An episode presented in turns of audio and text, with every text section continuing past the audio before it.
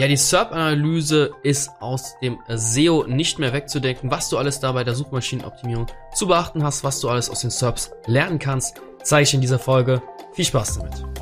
Ja, fangen wir an. Die SERP-Analyse extrem wichtig. Und zunächst einmal, früher, ganz, ganz früher, vor langer, langer Zeit, äh, war bei Google eigentlich relativ tote Hose in den SERPs. Es gab zehn blaue Links, links, rechts, oben, unten ein paar Ads. Das war's. Und das hat sich im Laufe der Zeit extrem gewandelt, was da Google doch ähm, ja relativ äh, kreativ ähm, geworden ist von Knowledge Cards, Knowledge Panels, Featured Snippets, Videokarusselle etc. Da gibt's eine Menge, Menge Möglichkeiten und das ist extrem wichtig bei der Keyword-Recherche zum Beispiel. Wenn du auf äh, wenn du eine neue Kampagne startest und dir entsprechend Keywords raussuchst, auf die du eine Webseite optimieren möchtest, dann ist natürlich extrem wichtig, dir die SERPs vorher anzuschauen. Ich habe hier zwei Artikel auf jeden Fall mal äh, hier offen. Einmal äh, den Ahrefs-Artikel zum Thema SERPs, welche Arten von SERPs gibt es überhaupt, und den Search Metrics-Artikel, die Verteilung der jeweiligen SERPs in den äh, Google-Suchergebnissen.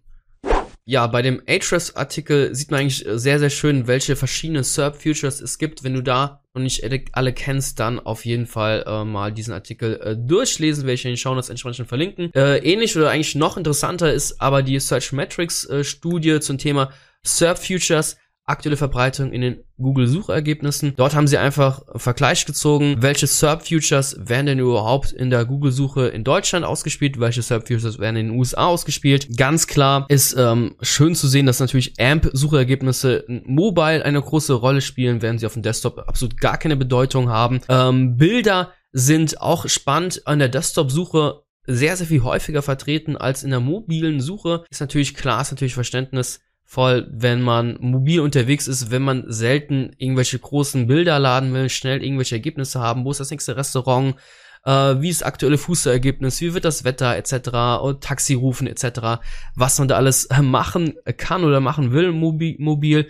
Und auf der Desktop-Suche hat man vielleicht ein bisschen mehr Zeit, ist weniger unter Zeitdruck, kann sich da mit den Bildern mehr auseinandersetzen. In der deutschen Suchergebnissen-Liste werden äh, Bilder äh, auf jeden Fall deutlich stärker ausgespielt. Äh, ähnlich sieht man das auch in den USA. Ich werde es in den Show Notes mal verlinken, kann man sich äh, die Zahlen gerne mit Detail anzeigen lassen. Warum das wichtig ist, in den äh, SERPs überhaupt Ahnung zu haben, welche Futures ausgespielt werden, ist der, wenn man nämlich ähm, sich mal anschaut, zu bestimmten Suchanfragen, die einen klaren Search Intent haben, die auch eine relativ einfache Antwort ähm, ja, bieten oder eine einfache Lösung haben, da braucht Google mittlerweile keine äh, Websites mehr anzuzeigen. Die haben da den Knowledge Card einfach eingeführt zum Beispiel. Ähnliches mit den Future Snippets, aber bleiben wir jetzt mal im Knowledge Card. Wie alt ist Chris Rock? Einfaches Beispiel, er ist 57 Jahre alt, 7. Februar 1965. Auf so ein Keyword brauchst du nicht mehr zu optimieren, weil 99% der Nutzer reicht diese Antwort. 99% der Nutzer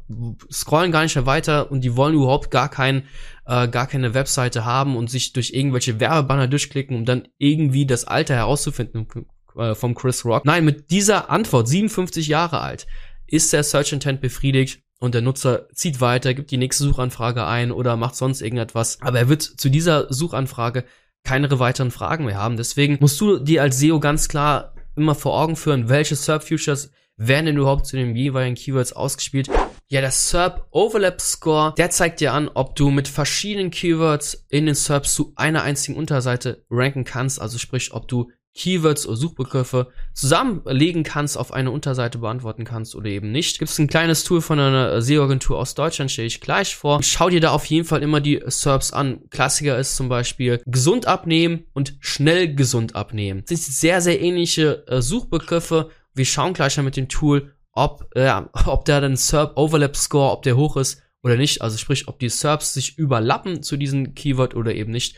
Und wir schauen uns das jetzt mal an. Ich habe einfach jetzt gesund abnehmen versus schnell gesund abnehmen in dem jeweiligen Tool jetzt eingetragen. Ich werde das auch in den Shownotes verlinken für alle Podcast-Hörer da draußen. Ich versuche das zu beschreiben. Ähm, ja, relativ simpel gehaltenes Tool. Es schaut sich die SERPs an. Gesund abnehmen, schnell gesund abnehmen, versucht da einen Score zu berechnen. Der liegt jetzt nur bei 10%, also es sind geringe, geringe Überschneidungen dieser beiden verschiedenen SERP-Ergebnislisten, weshalb hier man schon sagen kann, es wäre besser, wenn man hier jeweils zu dem jeweiligen Keyword eine entsprechende Unterseite erstellt und diese beiden Keywords nicht auf eine Unterseite beantwortet, weil scheinbar ist ein Unterschied vorhanden, ob man gesund abnehmen will oder ob man schnell gesund abnehmen will. Ich bin jetzt kein Ernährungsexperte, ich denke mal schon, dass da definitiv schnell und gesund äh, abnehmen wird eh nicht möglich sein. Wie gesagt, ich bin kein Ernährungsexperte, aber äh, gesund abnehmen und schnell gesund abnehmen würde ich hier auf jeden Fall beim so geringen Score definitiv splitten auf zwei verschiedenen ähm, ja, Ergebnisseiten oder Suchergebnisseiten. Man kann natürlich wunderbar aus den SERPs auch den Search Intent ableiten. Ohne die SERPs könnte man einfach überhaupt gar keinen Search Intent auch ableiten. Also Suchintention, was will der Nutzer denn überhaupt in den äh, Suchergebnissen haben auf den vorderen Plätzen? Also Klassiker, äh, transaktional, informational, äh, will er äh, transaktionsgetrieben, will er etwas kaufen, etwas downloaden etc. Sagt man auch gern kommerzgetrieben oder will er erst Informationen einholen, äh, wird auf Systrix auf der ähm, ja, Wiki-Seite, sage ich einfach auf dem Handbuch, äh, so sagen die dazu, äh, wenn die ganzen verschiedenen Arten Suchintention erklärt, werde ich in Show Notes auch verlinken. Habe schon sehr, sehr oft dazu was gesagt, deswegen werde ich das relativ schnell überspringen. Schau dir die SERPs an, wie schreiben die auch? Also die Top 10 haben die eher in ihren Texten einen werblichen Stil, also wollen die direkt erst verkaufen, also beispielsweise eine Kategorieseite, eine Produktseite oder sind das eher Magazinartikel, Newsartikel, die eher die Informationen im Vordergrund stellen. Da kann man schon wahnsinnig viel ableiten und wir haben schon eher Riesenerfolge erlebt bei Kunden, die eher eine werbliche Sprache hatten, wenn man diese werbliche Art rausnimmt und die Information im Vordergrund stellt, diesen Mehrwert in den Vordergrund stellt, den Nutzer wirklich erstmal erklärt, worum geht es bei der und der Sache überhaupt, dann kann man da schon ja deutlich bessere Ranking-Ergebnisse erzielen. Ja, die Title Tag Optimierung, der Title Tag, der blaue Link, der in den SERPs angezeigt wird, immer noch ein äh, sehr, sehr starkes Signal für die Suchmaschinenoptimierung. Ganz, ganz wichtig, schau dir da auch die Google Ads an. Wenn du die Konkurrenz analysierst, konzentriere dich nicht nur auf die organischen Top 10, nein, schau dir auch die Google Ads Ergebnisse an, wie haben die ihren Title Tag zum Beispiel optimiert? Was für Versprechen, was für Call to Actions haben die da drin? Verwenden die Zahlen oder nicht? In den Google Ads sind meistens die Optimierungen ja deutlich äh, besser, weil eben ja Leute ein bisschen Angst haben oder es ist halt einfach so, eher Geld verbrennen, Geld aus dem Fenster rauswerfen, da wird einfach viel mehr Arbeit oftmals reingesteckt in die entsprechenden äh, Title Tags und die ganzen äh, ja die ganzen Google Ads Anzeigen, um die besten oder die höchste CTR zu erzielen. Und das kannst du aber auch nutzen, um zu sehen, wie können denn auch die organischen äh, Suchergebnisse oder dein Title Tag, deine Metascription, wie können die formuliert sein, damit die halt die bestmöglichste CTR erhalten. Deswegen schau dir die Google Ads an.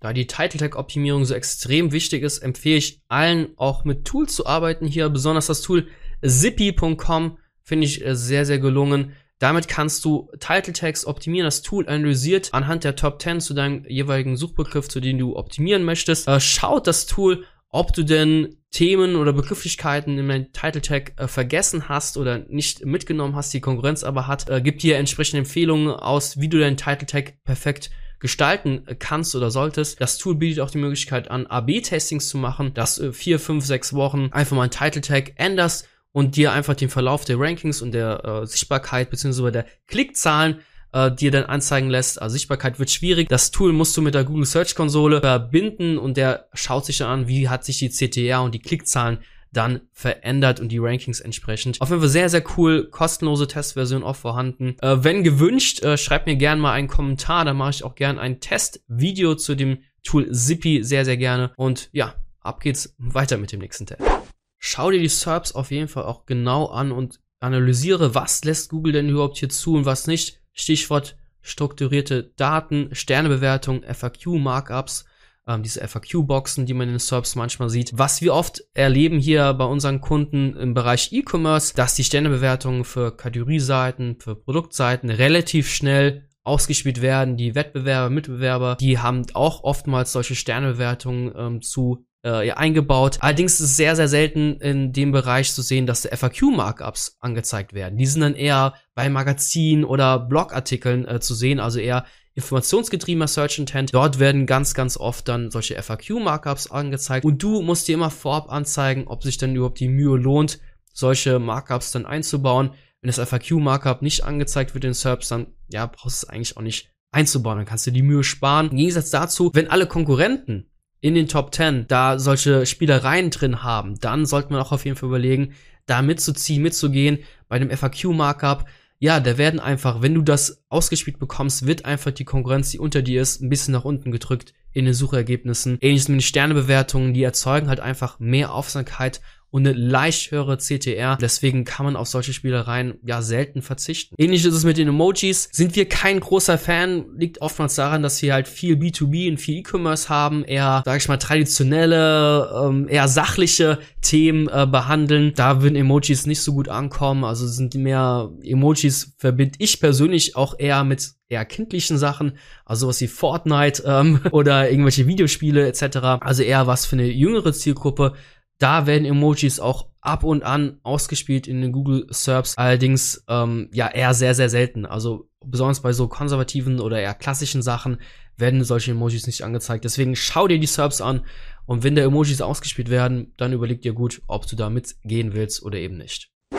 Ja, machen wir weiter mit den äh, Features äh, Snippets. Ganz, ganz äh, wichtig, dass auf jeden Fall, äh, wenn in den SERPs so eine Art Antwortbox kommt, so ein Platz 0 kommt und alle anderen Suchergebnisse nach unten drückt, das natürlich versuchen sollte, auch dieses äh, Feature Snippet äh, reinzukommen. Habe jetzt mal als Beispiel in der Google-Suche eingegeben, äh, Featured Snippet in den SERPs und erscheint äh, direkt ein äh, ja, Blogartikel von HubSpot, der erklärt, was Featured Snippets überhaupt sind und wie man da überhaupt äh, reinkommt. Ein sehr, sehr guter Artikel, den Shownotes auch verlinken. Allerdings soll man sich nicht komplett verrückt machen bei diesen Featured Snippets, denn seit 2021 merkt man so, ja, nach und nach ein stärker Rückgang von diesen Featured Snippets. War ja so ein bisschen die Angst von vielen SEOs oder von vielen Webmastern da draußen. Sobald überall nur noch Featured Snippets äh, vorhanden sind, in, ist es eigentlich immer Ziel, dieses Future Snippets einzunehmen und ja, die Konkurrenzkampf wird dadurch noch härter. Google hat das allerdings ein bisschen zurückgefahren oder deutlich äh, zurückgefahren. Ist ein Ticker hier auf SEO Südwest, ich auch dann, ist gerade ein Running Gag, also kannst gerne ein Trinkspiel machen, immer wenn ich welche in Shownotes verlinken, dann kannst du einen heben für mich, dann dürftest du auf jeden Fall sehr, sehr bedrucken sein. Nichtsdestotrotz werde ich diesen Artikel auch in den äh, Shownotes äh, verlinken. Hier sieht man auf jeden Fall sehr, sehr schön, wie die Anzahl, die Anzahl der Featured Snippets doch deutlich zurückgegangen ist. Aber man sollte sich jetzt nicht mehr so sehr, so krass verrückt machen, dass Google jetzt nur noch Featured Snippets anzeigt zu jedem Suchergebnis. Es ist oftmals so, dass es diese, diese Antwortbox, die macht auch nur Sinn, wenn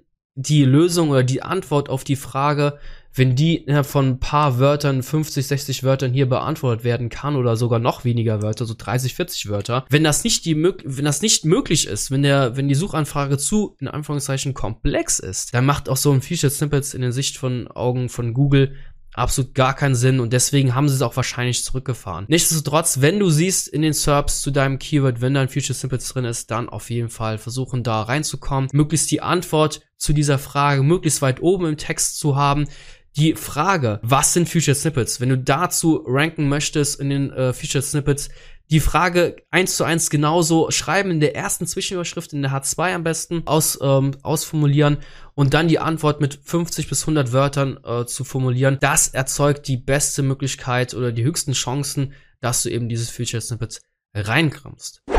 Wenn du die SERPs dir anschaust, dann schau auch genau drauf, was Google denn für Suchergebnisse denn da überhaupt ausspielt. Google will hauptsächlich natürlich die Top 10, also die 10 besten Suchergebnisse oder zehn besten Antworten haben zu der jeweiligen Suchanfrage. Google möchte aber auch Diversifikation haben. Also schreib nicht nur die Top 10 einfach irgendwie ab und der Hoffnung, dass du irgendwann auch dort äh, platziert wirst. Google möchte verschiedene Suchergebnisse haben, weil eben ja zehn, in vielen Fällen zehn organische Plätze vorhanden sind und dort sollen dann möglichst viele gute Antworten gelistet sein. Deswegen schau dir an, wie kannst du die Top 10 die Konkurrenz natürlich toppen und äh, schau zum Beispiel bei generischen Suchbegriffen sowas wie Feuerlöscher, ein ganz einfaches Beispiel. Da weiß Google nicht zu 100%, was der Search Intent genau. Das ist auch nicht möglich, weil es gibt Leute, die geben Feuerlöscher ein, die wollen Feuerlöscher direkt kaufen. Es gibt aber auch eine Zielgruppe, die gibt Feuerlöscher ein und will erstmal wissen, was gibt es denn für Feuerlöscherarten, welche Feuerlöscher für welche Brände etc.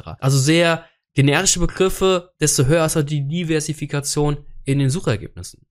Wenn du die SERPs analysierst, dann auf jeden Fall bitte mit äh, Erweiterungen für deinen Browser gerne mit analysieren direkt. Beispiel SEO-Quake kann man sich ja wunderbar anzeigen lassen, was für eine Linkkraft die jeweiligen Unterseiten haben, die hier in den äh, Top 10 erscheinen. Wie stark wurden die verlinkt? Äh, was ist so der Traffic-Wert? Die ganzen Daten werden mit SEMrush gezogen. Man kann sich ja einen kostenlosen Account holen und den dann auch verbinden mit SEO-Quake. Da werden da schon sehr, sehr viele Daten angezeigt. Man braucht nicht zwangsläufig eine kostenpflichtige Version, kann sich verschiedenste Informationen anzeigen lassen. Unter dem Punkt Parameter kann man sich auch die äh, Yandex und die Baidu ähm, Infos ziehen lassen, den Traffic-Wert, Traffic-Anzahl, Facebook-Likes, Pinterest, Pint-Count, obwohl es jetzt nichts mit, äh, mit SEO zu tun hat, kann man sich trotzdem verschiedene Sachen anzeigen lassen. Also es ist schon ein sehr, sehr mächtiges Tool auf jeden Fall.